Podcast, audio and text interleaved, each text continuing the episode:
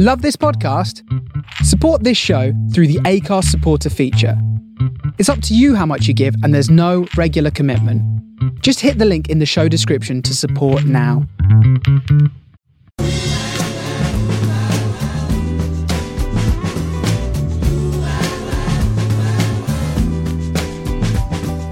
This is the Soho Radio Podcast, showcasing some of the best broadcasts from our online radio station right from the heart of Soho, London. Across our music and culture channels, we have a wide range of shows covering every genre, along with chat shows, discussions, and special broadcasts. Here is just one of our recent shows. To catch the full show, head to our Mixcloud page or listen live at sohoradiolondon.com. Good afternoon and welcome to the Dock and Roll Takeover here on Soho Radio Culture. We're very glad to have you with us. My name is Shane Harity. Um, I'm joined with by Colin Ford, the head honcho of Dock and Roll, in the studio. We've got a jam-packed show for you today. I'm going to be speaking with Catherine Hart, the director of the documentary Faith y Branko, uh, an unconventional love story set to a soundtrack of Roma gypsy music. Uh, she's going to be telling us about what that was like and uh, living in that community and joining these amazing artists. Um, we you were just listening to Prince and 17 Days, a stripped down version from the Piano and Microphone album. Uh, we'll be talking more about Prince later because we're screening one of his uh, f- documentary about him later on today. And next up, we have St. Vincent and New York, which features in the Nowhere Inn, a St. Vincent documentary, which is part of this year's festival schedule.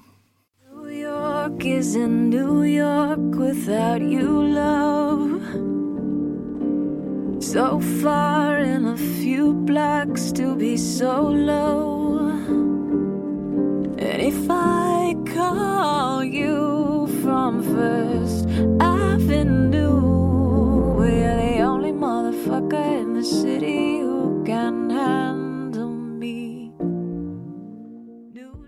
That was New York from St. Vincent, uh, and which features on the soundtrack of the Nowhere Inn, uh, which is uh, one of the kind of highlights of this year's Dock and Roll Film uh, Film Festival. Colin, tell us about the Nowhere Inn.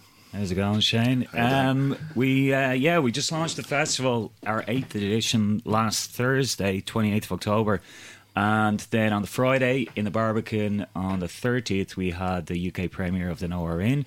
We're delighted to have that as part of our uh, festival in London. We're also screening it across 11 different cities. And uh, I'll just give a shout out as to where it is at the moment. We're having an encore screening today in the Rio and Dalston at 4 pm. So if you're quick, you can dash down to that. There's still a few tickets left for that. Um, and then a screening uh, on the 9th in Cardiff in Chapter, and then Liverpool on the 9th as well in Fact Picture House. And our final screening in the UK for that as part of the festival is in Birmingham Mac Arts on the 12th of November. So all those tickets are available at docnrollfestival.com. And yeah, no, we were absolutely delighted to have this film as part of the program. It's also one of the six uh, films that's been shortlisted for the best our best doc award that we have a jury panel judging on.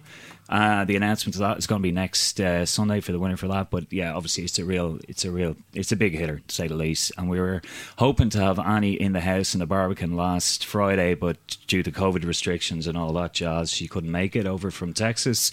But we did have her live in uh, in the Barbican, uh, zoomed in, and uh, Miranda Sawyer hosted that Q and A, and it was it was the business. Yeah, she she came across really well. She's such a, an interesting artist. Um, the film itself is is is interesting. It, it's not your typical rock and roll kind of uh, music documentary. It's kind No. of quite meta, postmodern sort of take on it, and. Uh, you know, it kind of riffs on the fact that you know so many of these artists come come to life on stage, and but you know backstage are just not not as interesting. You know, they want they want to play Scrabble and Nintendo, and uh, Yeah. you know, and it's Chill not, out. it's not all dance parties and stuff. So the film kind of riffs and introduces to dramatize the um, St. Vincent's life. They introduced lots of kind of um, elements, including uh, uh, Dakota Dakota Fanning in her lingerie and various other things to to, to spice up the Yeah. film. It, yeah, no, it's. I mean, it's. I'd say it's not a documentary at all. It's a, dra- a dramatization of the making of a doc- documentary. So to some extent, it's like a, an updated female-orientated Spinal Tap for these days. Like it's, it's, it's. I find it quite hilarious. You know, for some people, they, maybe it's a little bit too meta, but um, I think you know it's a case of Annie at St Vincent, she you know she's completely taken the piss out of fame and uh, her own role in it and her own position within it. Like and uh, like you know, that's what I love about her as a character. Like not only she's an incredible artist, uh, I saw her about three or four years ago in uh, Brixton Academy, and she just she was on stage on her own and she carried the whole 5,000 people with her all the way for two nights in a row. Yeah. It was just phenomenal. Yeah, she is a phenomenal live Uh, what a guitarist as well. But I mean, just to have that that type of artistry and also be able to just completely, you know, mock yourself and take the piss out of the whole thing is fantastic. You Yeah. know? So uh, it's also that's an interesting one. It's got Carrie Brownstein in it as well, who's supposed to be making the film. That's uh, her, Yeah, her so character she- within it. It's supposed to be the the, The director of the the director of it, but uh, she's uh, in real life one of uh, Annie's best mates and. Carrie of Portland, Portlandia, and of course uh, Sleater Kinney as well. They're great Riot Riot Girl band. Um, she knows all about that jazz as well, and the whole fame and in the music industry and the bullshit around it. You know, excuse me. Um, but it's a kind of a it's a piss take about all of that, like you know, and uh, you know. It essentially Carrie being the director within this fictional film, trying to get Annie to add some real spice to her character off stage or to her persona off stage or her real life off stage, and it's uh, it's uh, it just kind of falls flat to a certain extent because you know yeah it's all about her just wanting to chill out and her having her Saint Vincent persona on stage and that's it end of story. Uh, so it's quite a it's quite a yeah it's quite a funny different kind of film. you know. Okay. Okay, so next up we have Matthew Herbert, who um, is a Symphony of Noise, is one of his documentaries, and we're playing uh, his remix of Serge Gainsbourg's Bonnie and Clyde.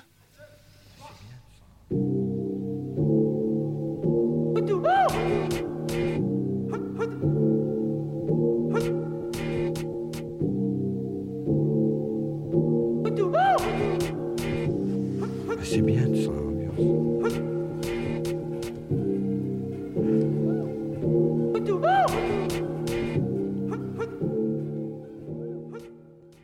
Okay, that was Bonnie and Clyde from Matthew Herbert, and Colin, you have some uh, some information about when he's playing and what's Yeah, so this is another film we've been touring around to our uh, regional branches. Uh, we had we were delighted to have Matthew in the house a few nights ago in the Barbican for the UK premiere of this, and great Q and A. But we're we've been screening it in Manchester, and Nottingham, and Newcastle and a few other cities, but there's uh, three dates left on the tour coming up. That's in Exeter today at three o'clock in the Phoenix.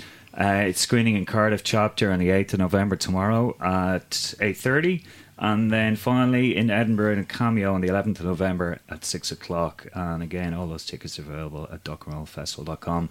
It's a really interesting uh, film about the concept of listening to music and when noise become music becomes music, and the, the whole idea of not allowing yourself just to have music in the background as wallpaper and just actually it's very political film based around uh, you know awakening the mind to uh, every aspect of where music can come from in all different types of sampling scenarios. Because he's he's he's kind of infamous for making a, uh, a documentary not a documentary excuse me an album about 15 years ago all about the life cycle of a pig. Yeah. and so it was all kind of dance music orientated, sampled from the pig's birth to his slaughter, all the way through. And uh, so he also he's kind of well known for a br- uh, concept called the Brexit Big Band, where about I think it was about three or four years ago he put together artists from across the 27 EU countries to uh, as a kind of a, awakening kind of semi-protest art piece that he was uh, touring around at various music festivals and that. So yeah, he's quite a an interesting uh, left of field electronic producer to say the least. Yeah, yeah. It's a great, it's a great, it's a great show. It's very interesting. Check it out. Very good. Uh, okay, so I would like to welcome Catherine Hart, the director of uh, Faithy Branko, which is one of the documentaries we're screening as part of the Dock and Roll Festival. Hi, Catherine, how are you doing? Hi, I'm good, thanks. Very good. So, can you tell us a little bit? So, Faith and Branko, I guess, give give us a bit of a background about the film. Um, Yeah, so it came about. Um, it's a very long story. the film's not long. The story's long. Um, I was studying. I did a master's in visual anthropology in Manchester, and then I decided to do my fieldwork in Serbia at a Romani music school. right. Okay. So I had found out about it through a dance teacher I had in Cork. So Right. it goes back even further. Um, and I'd always been interested in gypsy music, Middle Eastern, Balkan, anything kind of like on the Phrygian mode, like yeah, like those rhythms I was very interested in as well. And then I wanted to study how Roma teach music to non-Roma, like if there's anything that they can teach which was outside of music, like body language, charisma, feeling in music, things like that. Okay.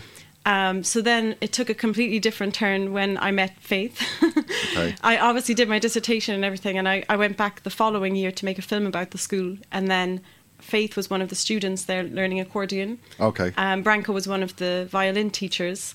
And I could see that something was brewing between them. They were using Google Translate to communicate. They really wanted to, to get to know each other. Yeah. They played amazing music together whenever they improvised. There was just something special going on. Yeah. Um, and then Faith would go to Branko's village and spend time with his family and play music there, and I would follow with my camera. And Okay.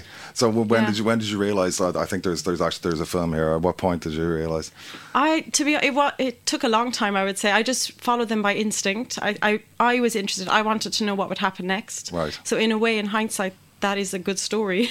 but I didn't really realize it. I couldn't see where it would go, how to pitch the narrative. You know. Yeah. Um, but I, um, I think at some point I just realized it was a love story. Like I tried to do something more political at one point about visas because he had a lot of trouble getting a visa for the UK. But then it just didn't work. They're just really, really good characters, and it's a love story and a story about music and an artistic relationship as well. Okay. Um, shall we play a track? Uh, I, I think the track's called Bumbar. Yeah.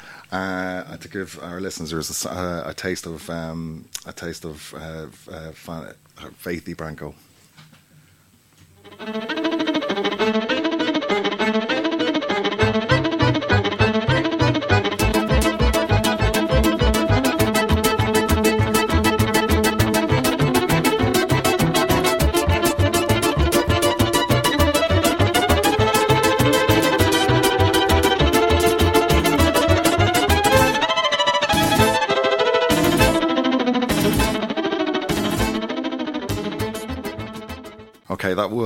Bumbar from Faith Branko. So I'm joined here by Catherine Hart, the director of Faith Branko, a documentary that's showing as part of the Roll Festival this year, uh, to talk about about her films. So the, the film is it's quite an intimate portrayal or seemingly intimate portrayal of the lives of these two characters so we, we meet them initially and they're performing together uh, as part of uh, a kind of a, a Roma gypsy music school and but then obviously it starts to blossom into into a love affair and uh, it seems to be, you know, it's a very intimate uh, film. It, it, it seems.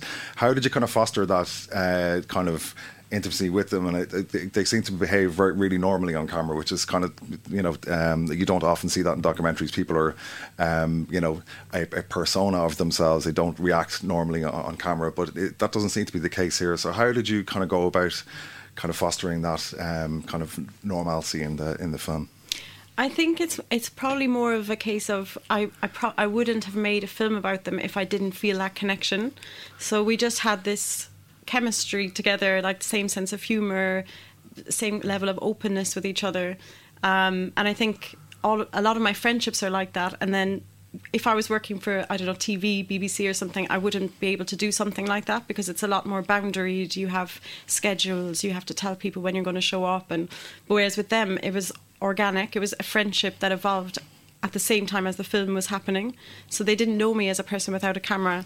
Um, Okay. So I think that helped. Um, but as well as that, I would say they're they are special people. I think Faith is probably the most authentic person I know. She she she's not afraid to be honest. She just says it as it is, and I think you like you do see a performative side to both of them as well. But they both are really interested to understand their own relationship and they're o- okay with other people judging them and that's really special you don't get that often Yeah, I, going to say like, they, other people judging and they don't worry about that. I thought it was really interesting that when F- Faith is living living uh, with Branko and his family and his extended family, there's quite pointed kind of criticisms of her as she's not a good wife because she doesn't clean and, and doesn't cook and so on. I, I find that really interesting.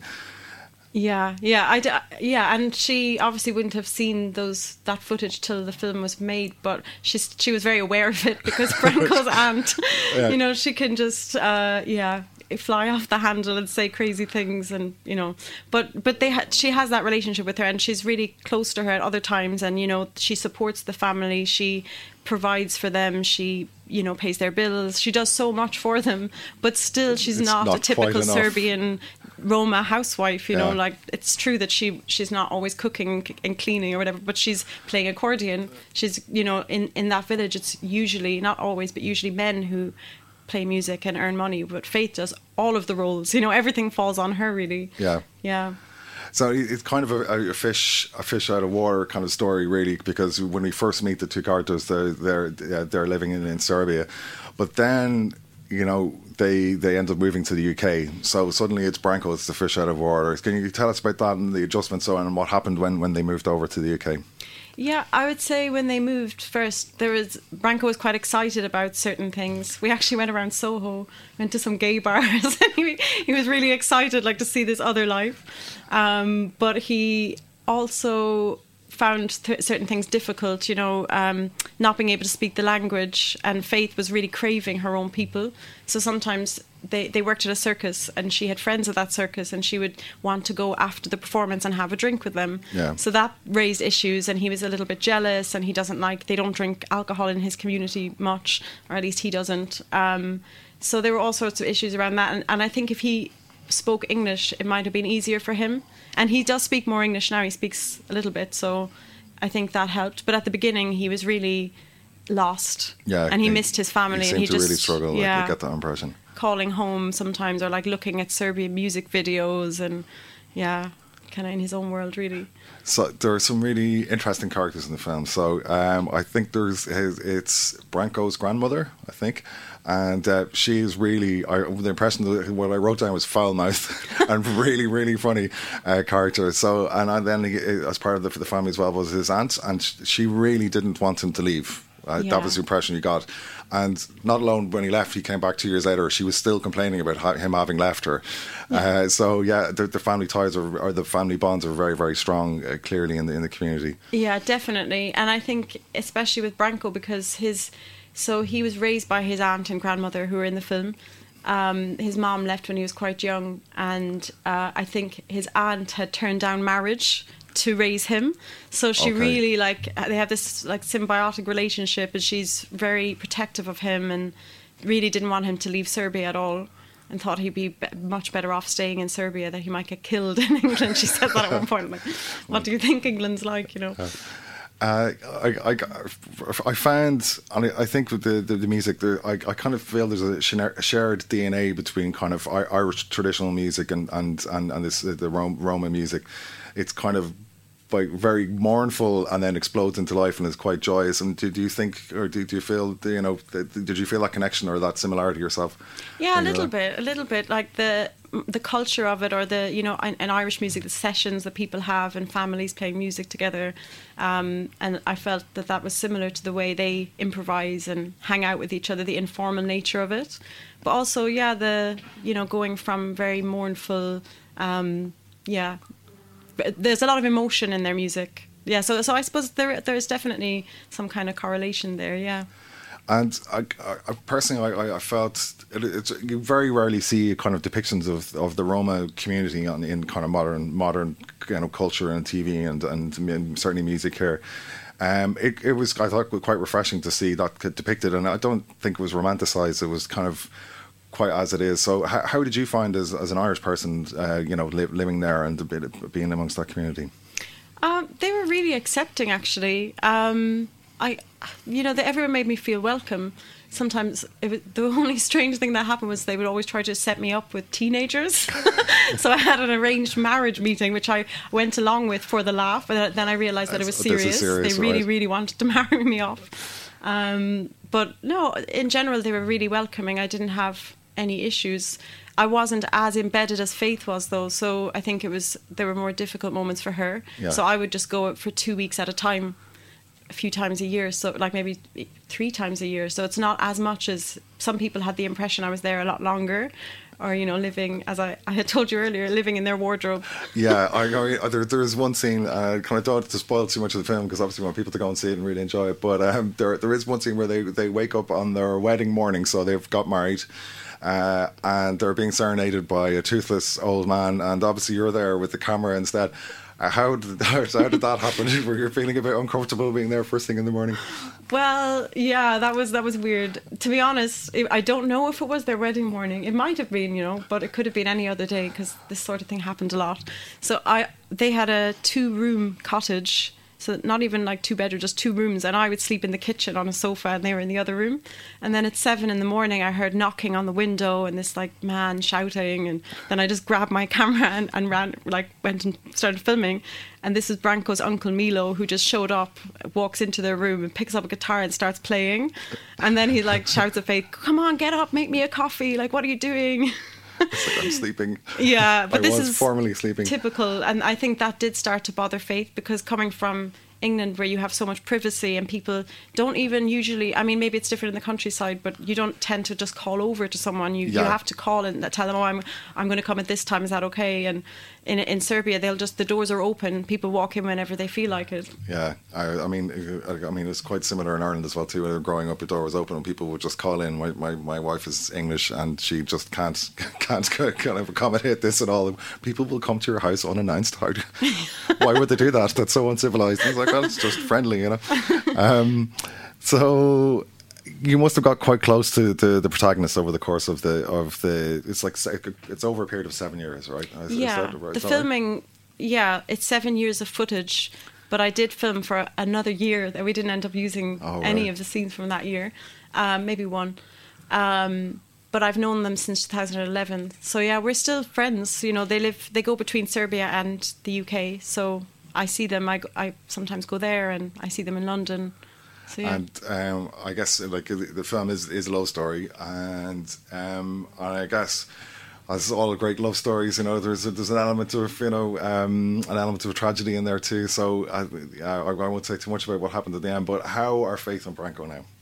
Yeah, they're good. I mean, they're, it's an, e- a never-ending story. I could make so many series about them, actually, and they would like that. But yeah, I have to have my own life at some point. um, but yeah, it's they're really good though. They're still performing. Um, the pandemic, obviously, they couldn't do much, but now they're they have some gigs coming up around the UK and uh, festivals next summer, and yeah, so And there's a really well. good montage where they're kind of playing in a in a in a pub somewhere, I think in Oxford, and then suddenly it's like cut to festivals, and they play festival in Glastonbury and places like that. So it's quite meteoric kind of uh, a, a kind of rise that's got really nicely kind of montage together. Um, okay, so I think we're going to have another another track from Faith of Branko, and I cannot pronounce this track. It is Oh my god, is it? I, I, don't know if I can. I can't read it from here. Chakayuchi Stribora, that something like that. One, that's the one.